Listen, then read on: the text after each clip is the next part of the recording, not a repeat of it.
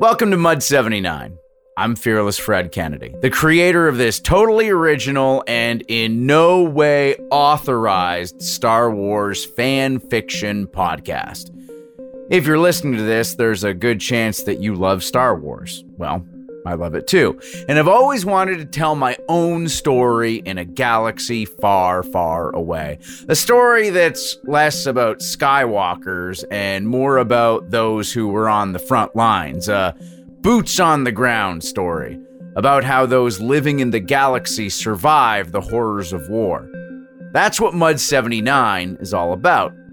If you are new to the show, welcome, but please be aware this is a series. So if you don't want to be totally lost, start from the beginning with episode 1. You don't want to be a stormtrooper.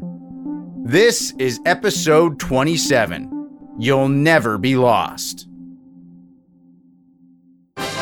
Kwai receives his medal during the opening ceremony of the Legion's Terracassi tournament, but notices something odd during a holo of his father that plays as part of the ceremony. He puts it out of mind and enjoys drinks with several other medal winners as they watch Sergeant Housto defeat all oncomers and claim the title of Legionary Champion. What happens now that the tournament is done? Is there a chance Kwai's mouth got him into trouble? And what awaits the 20th Company's fighters when they return to the hotel? Let's find out. While the fighters from the 20th Company were in the ring posing for pictures and soaking in the congratulations of one dignitary after another, the arena itself was clearing out. money on this guy. Spectators were making their ways into town, to carry on the party. Brothels would be crowded, the bars would have lines around the corner, and every merchant who poured into the city for the fights would be flush with credits. It was a party. Let me see your identification. The buckets were doing their usual routine of shoving, prodding, arresting and detaining anyone getting lippy or too drunk to behave. I wondered how many of those drunks would wake up to learn they somehow signed a recruitment doc without even remembering it. Our lardy wasn't due back to the hotel until the following afternoon.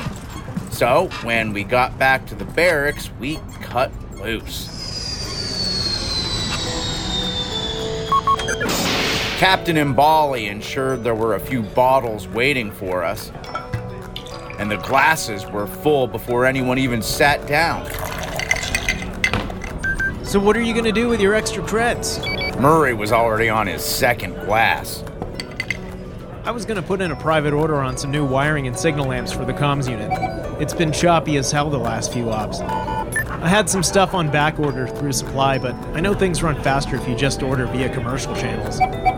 Maybe we pool our money, get a big order, and save on shipping.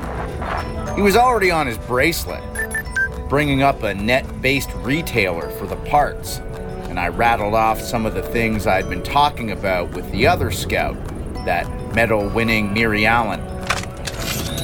She had a scope from a Vulcan 38, synced it with her bracelet for tracking multiple targets, and it sounded awesome. We drank and smoked and talked about what we expected to see when we got back on the line. Hadn't been in touch with anyone since we left. The skip didn't want distractions, so we were really clueless. But it was nice. Why ruin it? We just let the rest of the night play out. Housto had been delayed by medical staff, getting checked out, Look at me. as well as doing a few interviews for the Holo feeds. The tournament was big news in the local clusters and would make great recruitment material, so they needed to take advantage of it. But when he walked through those barrack doors, all he wanted to do was kick back with the rest of us. Hey assholes, I got a box of hand rolled Rothma cigars from the Commodore himself. Who wants one? Cigars, booze, And no wake up time? Glorious. I wasn't up until lunch the next day. Not hungover, but a shadow of a hangover, you know? The cloud of headache infringing on my sight. And when I swung my feet over the edge of my cot, the mood in the room had already shifted. Most of the company was awake, and the chatter was idle. The trip was done, and we knew it. That night, we'd be back in hut country, the Green Death. At war. I folded up my new dress uniform and eased myself back into my fatigues. I was moving slow and methodical, taking my time, really soaking in those last moments of peace.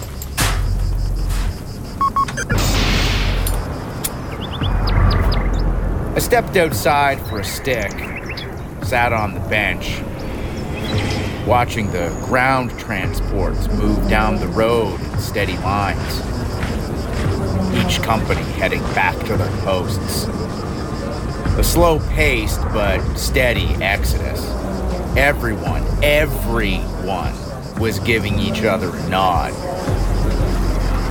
The hostility and competitiveness gone, or suppressed at least. We were all in the same boat now, and we knew it. The 20th was waiting for our own ride to the Lardy when some stewards showed up with a few crates of ration packs. Delightful. Month old goo in a bag. My favorite. Those packs had a very specific taste to them. A very, very subtle hint of melted plastic. The smell of melted plastic, but as part of the flavor profile. A wondrous dining experience. We landed back at the hotel just before sundown and were given a small but very raucous welcome. A solid quarter of the company. They weren't celebrating all of us, just Housto. He snagged everyone a lot of money after all. Had to wonder how much of it had already been spent. Troopers burn through their money. There's no guarantee you'll get a second chance to indulge, so you spend when you can. Usually at the nearest brothel, or on booze, or drugs, anything that will take you away for a few minutes. I didn't see the LT when we landed. In fact, there were no officers there when the bird came down. Jintalla was front and center, though. Good to have you back, troopers. But hit the barracks and stow your gear, and be sure to check the duty roster. Some of you are back on the line as of 0600 tomorrow. Ah, yes, the beauty of routine. The musty smell of damp and disinfectant filled my nostrils when I walked into the shack. Tolan was sitting on his cot, his RPS 6 dismantled in front of him. There were some faces I didn't recognize at the table playing cards. Sticks hanging from the corners of their mouths, half empty glasses of Kang Tree in front of them. Lukewarm, as it should be. Tolan nodded as I came in. You better get that rifle primed, quiet. We're going on post tomorrow, after sundown. Special op. Special op? What? Yeah, there's a new officer on the hill. Captain. Supposed to be hard, but there's something about this guy. You'll see. Hard meaning high altitude recon dropper. I asked if he was an asshole or something, just wanted to know what I should expect. Well, yeah, he's an asshole, but he's good. Like the LT, they're tight actually, right off the hop. They were on the same page. He wasn't even looking up as he spoke, just in the barrel with a chem soaked rag. The weapon tech in me was impressed with how methodical he was with his maintenance. Made my shifts in the armory easier. We had a really weird flyout the day after you left, and this guy was with us. No tower, very low and slow, quiet. We're poking around some hills, places near where we'd been before. Abandoned dig sites, trails. He was just taking readings. We'd circle up for an hour, form a really loose CP, then move out again. He paused. Something's coming down the pipe, and they're being ghost magic about everything. Ghost magic. Quiet. No noise. Meaning no details. Nothing good ever happened when words like that were getting tossed around. I stowed my bag, stowing my gear in my locker, took stock of my few belongings, making sure everything was still there. No light fingers in our platoon, but best to be sure. I lit up a stick and handed one to Tolan before heading outside and making for the weapons depot. Figured that'd be where I'd find Mondi. Opened the door, and there she was. Had a stack of E10s and 11s beside her. And at the other workstation, Gwenda. You're just in time, Kwai. Pull up a chair. What a welcome. I reminded her that I was part of the team that just scored her a hefty chunk of creds. That wasn't you, it was Housto. Just help me get some of these things working again. Elchie was on tour while you were off partying in the big city. I took off my jacket and sat down at the table. Began elaborating on all the shenanigans at Floon Bay, both my administrative snooze fest and the tournament proper. Gwenda handed me a blaster mid story and I got to work. Snagged a Quinn driver from the pile of tools in front of Mondi and popped the casing. Yeesh, the state of these things, disgusting. I was officially back at the hotel. Got the dope about this new officer. The captain Tolan had been talking about was a captain, but ceded to the officers already here.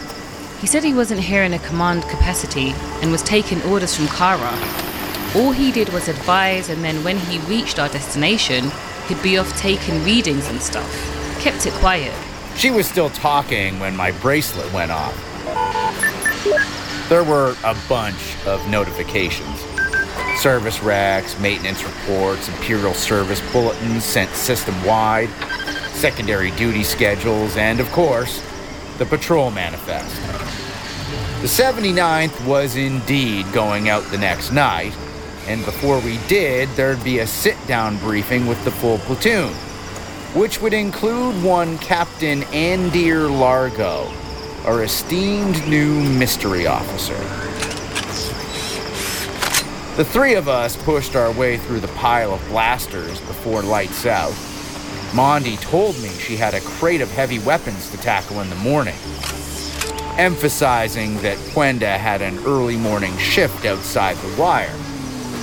I knew she was asking for a hand without asking for a hand, so I promised to be there.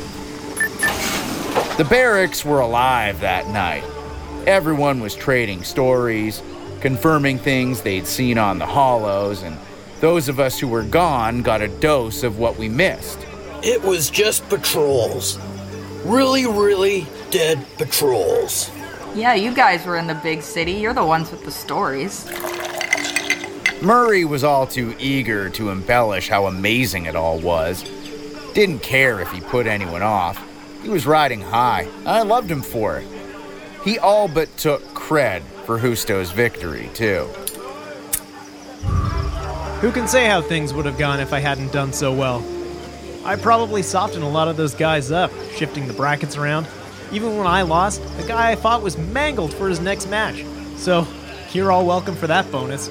He stood and bowed for that last line, which got a speckled faux applause.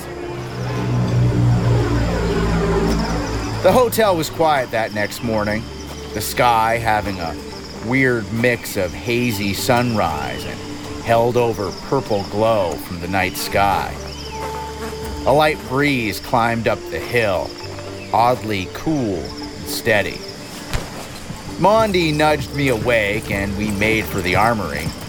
I brought my E11S. Just wanted to give it a deep passover before the flyout. See if I could scrounge up spare parts, keep it functional out there.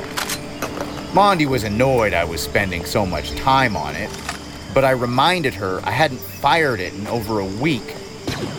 Better safe than sorry. Joked that I could be covering her and it might short out. That's a good point. I am a valuable asset to the cause. We packed it in just before the mess served lunch.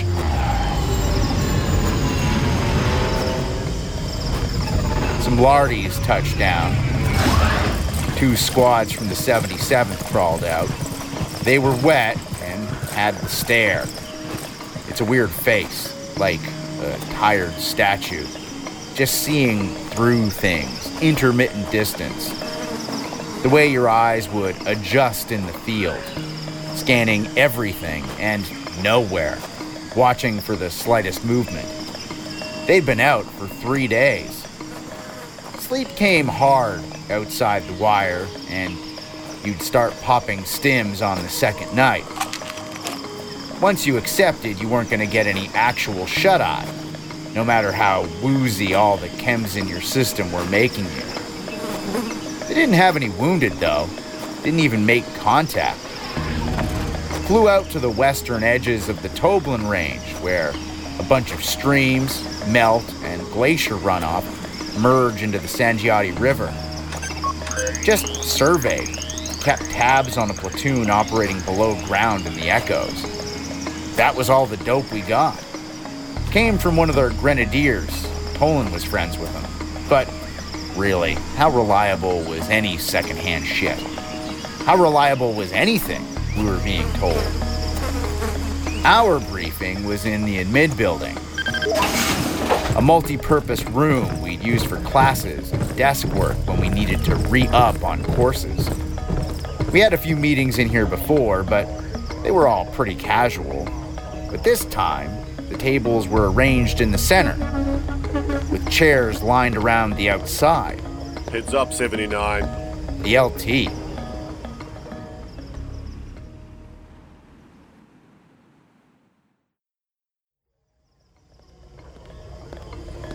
Heads up, 79. The LT. Walking tight, looking hard, as always. And right beside him, Captain Andir Largo. He was Kafar. Kifu. Depends on which part of the galaxy you're from, really. But in the manual, you're to refer to their species as Kafar, so keep that in mind. Largo was the same height as the LT, but thinner. He looked older, too. Middle aged, but strong, tightly wound. Not oppressive or hostile. He didn't exude menace at all. He was calm. Gave you this neutral expression where you weren't sure if he was even listening. But that guy took everything in. To those of you who've been away, this is Captain Largo. He's joining 20th Company on special assignment. Commander's pleased with our progress and sent him to help capitalize on the victories we've achieved in recent weeks. I've ensured he knows the 79th is up to whatever task he has in mind. So, give him your complete attention. Understood?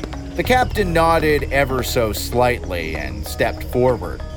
He didn't speak, didn't say a word, just placed a holo projector on the table.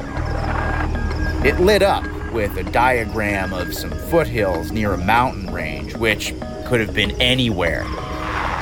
That was the only type of scenery we got to see in these parts. The holo centered around a specific hill, though, taller than those nearby, broad sloping sides, and had a spattering of grown over stone ruins on the peak.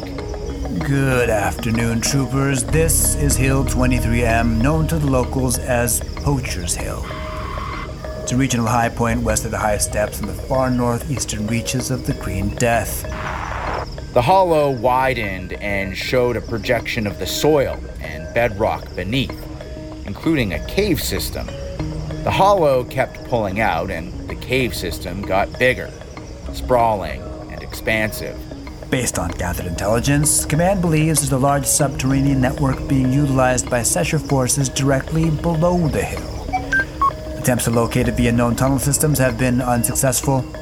Orbital scans have also found difficulty penetrating the surface to the necessary depths.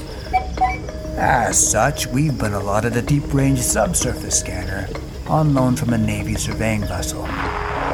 The projection on the table got tight again, in on the top of the hill, illuminating the peak. Naval engineers have suggested we position the scanner here, the top of the hill, to ensure maximum scanning range. The image pulled out ever so slightly and rotated, indicating multiple smaller hills in the surrounding area, as well as a ridge line that was two clicks south. We've scouted the region by air with fighters from 12 Wing, but the Navy has requested a foot patrol before they commit such a valuable asset. You could feel a silent groan roll through the room. Not because we needed to go on patrol, but because the Navy needed us to move in first to make sure it was safe for their surveying team. I know that's the job, but it gets a little tiresome being a meat shield time and time again for people who think your life is worth less than a fancy piece of mining equipment. I'll let your commander handle the specifics of the operation. Lieutenant, The holo shifted again and highlighted the smaller hills surrounding 23M. As the captain mentioned, our task is to patrol and secure the region surrounding Poacher's Hill. A significant space, but fortunately, enemy activity in the area has been minimal. There could still be probe droids and remote sensors, though, so I want your goggles on and scanning for wideband EM frequencies. Keep note of anything unusual and report it to your sergeants immediately.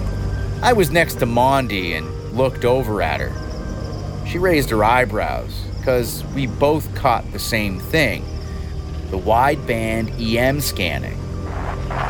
A full platoon of troopers running constant scans was a bit odd. All those scans would give off a lot of electromagnetic interference in their own right. That many scanners running, and then open comms traffic reporting anything, was like burning wet wood. A lot of smoke, and it made you visible from a long way out. This was the opposite of what we normally did. I glanced towards the sergeants, and none of them seemed phased by anything, not in the slightest, which was even weirder, especially Kaira. One time during scout training, he tracked us down and neutralized half of us based on a single broadband comm signal. One. He might as well be sending up flares. We're also being blessed with air support. Captain Largo has requested that our ride in stay in the area in case things get hot. That was nice, at least. Despite them also adding to our footprint, it was comforting knowing they'd be there. The LT got a bit deeper into things. That we were going to be outside the wire for at least a week while we assisted with the engineering teams and helped fortify and man the position for the duration of the scanning process. He emphasized how much of a help this could be to the efforts in the region and how lucky we were that Command had provided a piece of equipment like this, given how rare they were.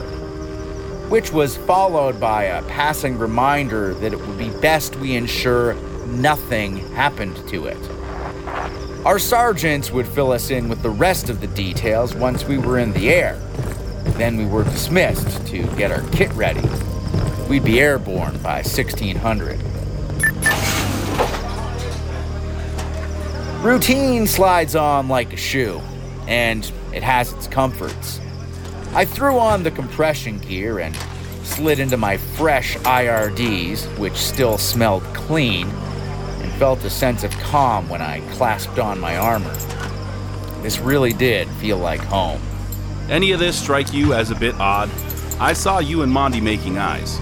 Arkim was a good scout, picked up on the glance from across the room.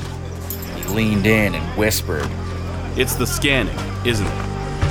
What's that about? We're the scanners. That's our job. I played it off, saying we could talk about it in the field. Yeah, for sure. Just keep an eye on the new Gray. Some of them have only been in Hut Country once. They haven't even made contact. We're gonna be playing Shepherd out here.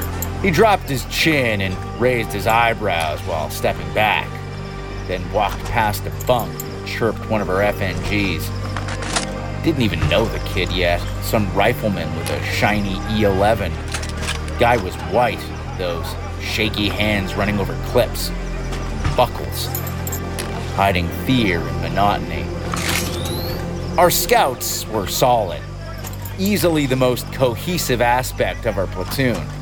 I say this based on random chats with other troopers at the hotel. The mortar crews were even too. Every lead hand was dusty, had experience, so worst case, the rate of fire would drop, but accuracy would still be on point. It was the rifles that'd suffer most. They always bore the brunt of fresh gray. I ambled over to the pads where the sergeants were already gathered. They were reviewing kit and inspecting those already there, paying close attention to water rations and filtration tabs.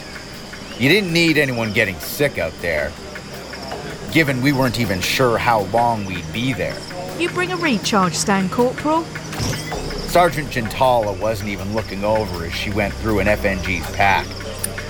I responded while lighting a stick. Yes, Sergeant. Good. Make sure the rest of the scouts have theirs. You might be off in the bush for a while, understood? The Lardies were being primed and refueled. Before long, we went up. Two squads per Lardy, packed tight. Only took a few seconds and everything was damp from sweat and humidity. Comms clicked in Sergeant Jintalla. Squad 4, listen up.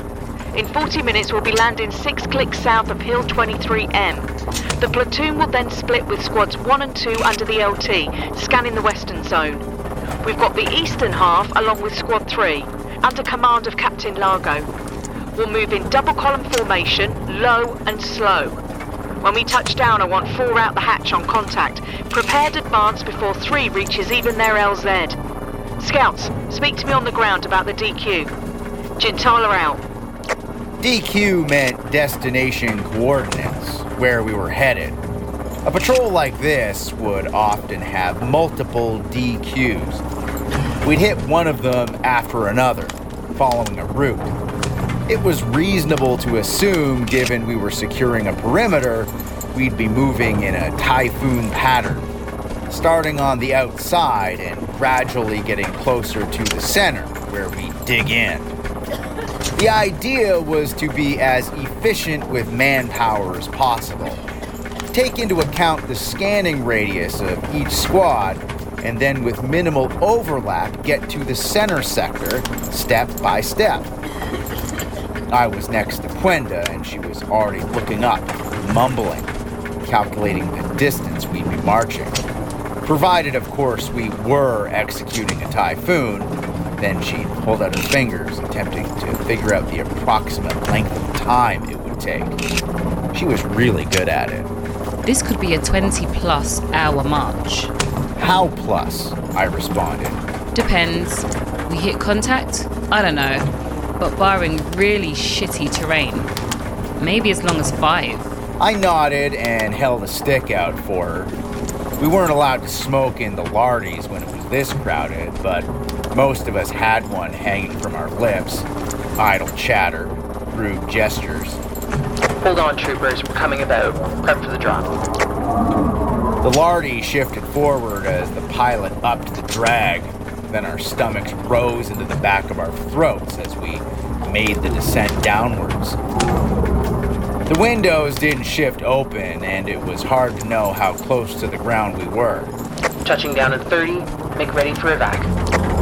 The lardy spun downwards and twisted as the door opened. It was dark, but the sky was clear. A strong breeze and light rain almost missed riding me. Felt the wet hit your face the second you were out, but it was fresh. Well, whenever you're jumping off a crowded lardy full of stinking troopers, the air always smells clean by comparison. Could be landing in a dump and still feel cleansed. Squad 4, move! Go, go, go! We unclipped and hustled off the lardy, bags in hand. Jintalla's boots had just hit the ground when the bird was already pulling up. The doors sliding shut behind her. We dropped in some light scrub. It wasn't a clearing because there were still small trees and deep undergrowth, but it was soft enough to move through. Soil had give, but you were mostly walking on crushed vegetation, so it was hard to tell how much give. The foliage had some strong odors too, sweet and sappy like a fresh cut needle tree. It would cling to the droplets in the air. Very different than the dank jungles we were used to. Cooler too. Mind you, it was the end of summer, so the weather would be hard to call. Maybe this spot would freeze over sooner. Or maybe the heat would suddenly kick back in. Who knew? Form the column, Targon. I want you up front. El Theriam, organise the rifles. Motra's in the middle. And Tolan, I need you at the rear. No stragglers. Keep the column spaced and proper. Scouts, to me. The sergeant was making her own way down the line and didn't slow when we met. She just punched up the coordinates on her bracelet and uploaded them to ours. There were 18 points we need to hit before making our way up Poacher's Hill. I'd done this enough times to be able to figure out the approximate shape of our route via the numbers. It was a very broad spiral. We're not slowing on this one. You two hit your targets and call it in on this channel. She showed us an encrypted channel marker and we adjusted our comms to it. That line is direct to me, no one else. You call in what you see. Anything seems odd, let me know. You make contact, we're bringing in the bird. Anything short of that, keep moving. Follow your list of DQs and we'll be at the crest by mid afternoon tomorrow. She handed us each a triple dose of stems. You get tired, you take these, understood? Now go. And check in when you're 200 metres out so we can get moving. The pace was going to be slower given the terrain, heavy growth and shrubs, even under the canopy. But we got moving, left the small clearing behind, and worked our way into the trees. The footing was either stone or sludge at first. I slipped a few times before getting 200 out. Had to readjust my pace, spending more time looking down than around at my surroundings. Being up front, you made an effort to hide your tracks, stay quiet, move around the undergrowth, not through it. It was harder to avoid things with the goggles on, and they distorted your vision a touch. But when you layered in the night vision with a touch of thermal imaging, it made things work easier. Gwenda and I were spaced less than 10 meters apart, taking turns at the lead, signaling back and forth with our hands. The trees were full of life. It was too dark to get a good look, and the thermals just made everything a massive blotch of heat. We had to turn down the thermals a touch because they were picking up things like insects and, in some cases, airborne algae, which tended to congregate around any pool of still water. But even dampened, you could see the upper levels of the trees were humming with activity. I knew there were peeds up there, big ones. I saw one chittering its way down a branch, dragging its latest catch in its pincers. Looked like a half rotten corpse of a poda ape. We went up hills and hopped into brooks, trudging through knee deep water and going over the opposite banks. We'd hit our target, fire off a message, and keep going, swatting the countless legions of buzzing critters, making a buffet of every inch of exposed skin. DQ4 has been reached. All clear. Proceeding to 5. It was good to be home.